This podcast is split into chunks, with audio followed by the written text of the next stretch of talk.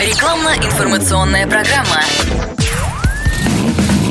Под капотом. Лайфхаки от компании «Супротек». С вами Кирилл Манжула. Здравия желаю.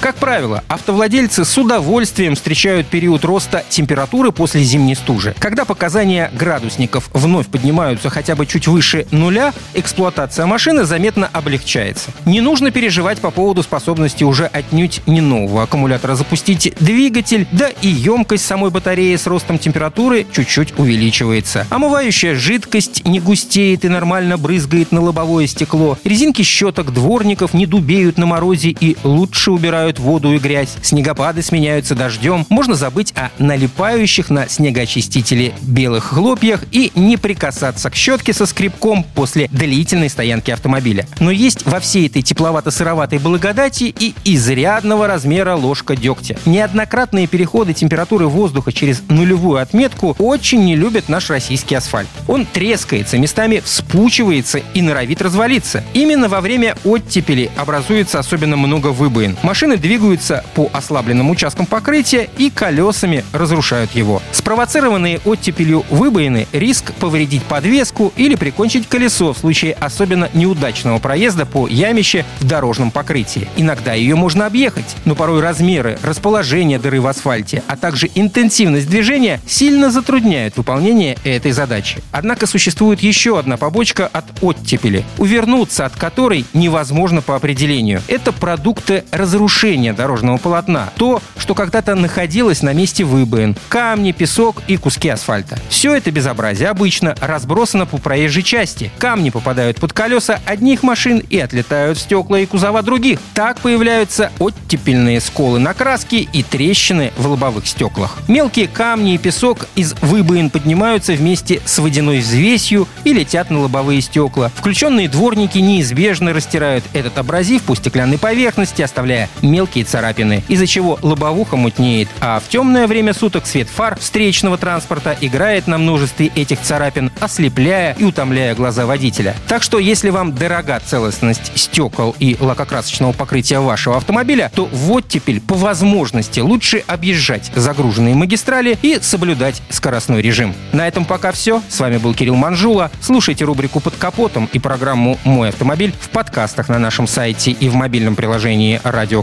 КП» а в эфире с понедельника по четверг в 7 утра. И помните, мы не истина в последней инстанции, но направление указываем верное. Спонсор программы ООО «НПТК Супротек». Под капотом. Лайфхаки от компании «Супротек».